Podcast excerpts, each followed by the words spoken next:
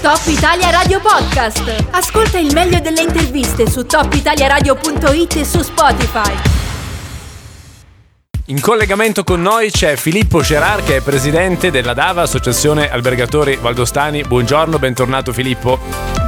Buongiorno a tutti i radioascoltatori, buongiorno.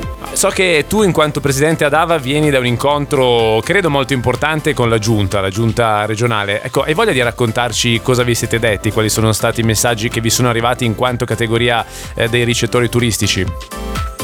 Ma noi abbiamo richiesto delle risposte concrete dato che da otto mesi che le stiamo aspettando e ad oggi eh, non abbiamo ancora in mano quelle che saranno diciamo, i ristori piuttosto che i sostegni al nostro settore. Uh, quindi credo che dopo otto mesi abbiamo diciamo, legittimamente chiesto un po' di, di, fretta, di chiarezza durante questa assemblea che abbiamo avuto e questo incontro con la giunta regionale.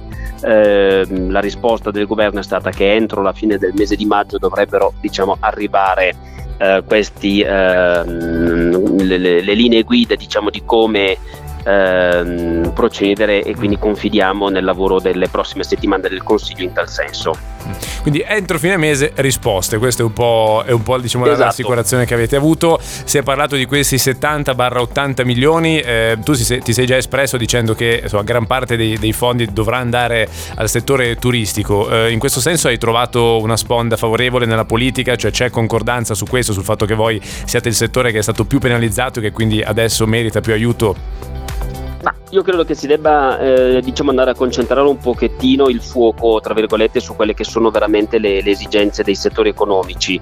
Uh, ci sono appunto fortunatamente degli imprenditori che pur in una situazione di difficoltà, non nel nostro settore ma in altri, hanno avuto dei cali, ma che non sono stati dei cali paragonabili ai nostri. Noi abbiamo perso l'intera stagione invernale, abbiamo eh, alberghi come in località come Cervigna dove magari aprire d'estate non era conveniente vista l'altitudine la breve stagionalità, non hanno aperto nel 2020, nell'estate 2020.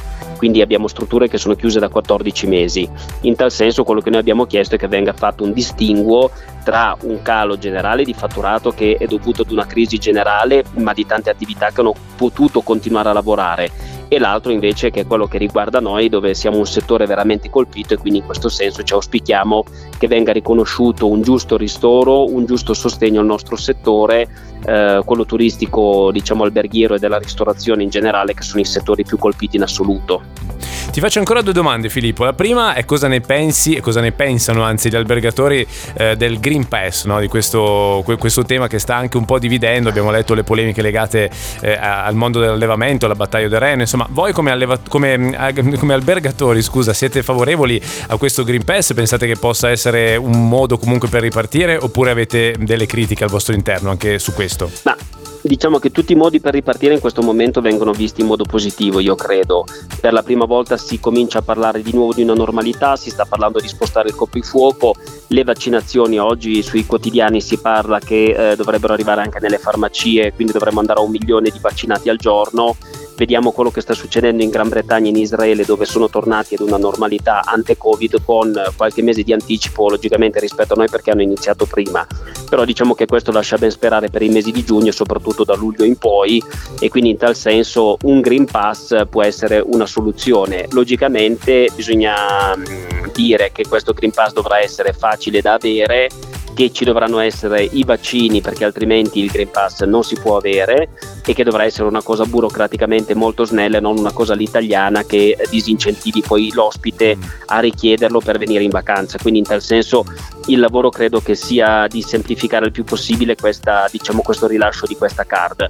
Quello che personalmente mi preoccupa molto di più è l'eventuale... Ehm, diciamo discorso dei colori. Noi l'estate mm. scorsa avevamo assistito ad un'Italia tutta in zona bianca, a parte il fatto che non c'erano ancora i colori all'epoca, ma che sicuramente era molto più eh, chiaro. Eh, tornare in zona gialla, come è stato evidenziato anche dal presidente Bocca ieri in un intervento sulla 7 o in zona rossa arancione, fa sì che l'impresa non riesce ad organizzarsi minimamente su quelli che possono essere diciamo, i suoi piani produttivi, le aperture e quant'altro. Quindi in questo senso eh, la vera sfida è, è, proprio su questo tema. Un'ultima battuta, il coprifuoco, eh, è vero che vi può penalizzare se detto che un turista se può scegliere tra un paese dove c'è il coprifuoco e dove non c'è, va in quello dove non c'è. Eh, la pensi così anche tu e pensi che debba essere tolto o quantomeno posticipato rispetto alle 22 attuali? Ma allora diciamo che il coprifuoco è sicuramente un problema enorme, io credo. Lo è soprattutto per quelle diciamo, destinazioni a forte vocazione eh, diciamo, di svago notturno, quindi penso alla Riviera Romagnola o ad altri come questi.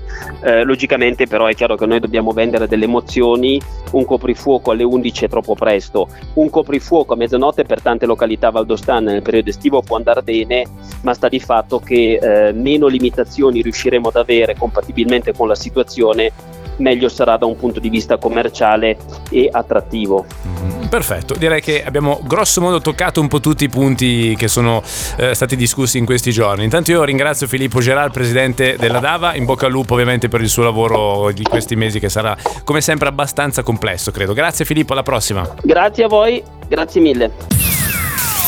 Top Italia Radio Podcast. Ascolta il meglio delle interviste su topitaliaradio.it e su Spotify.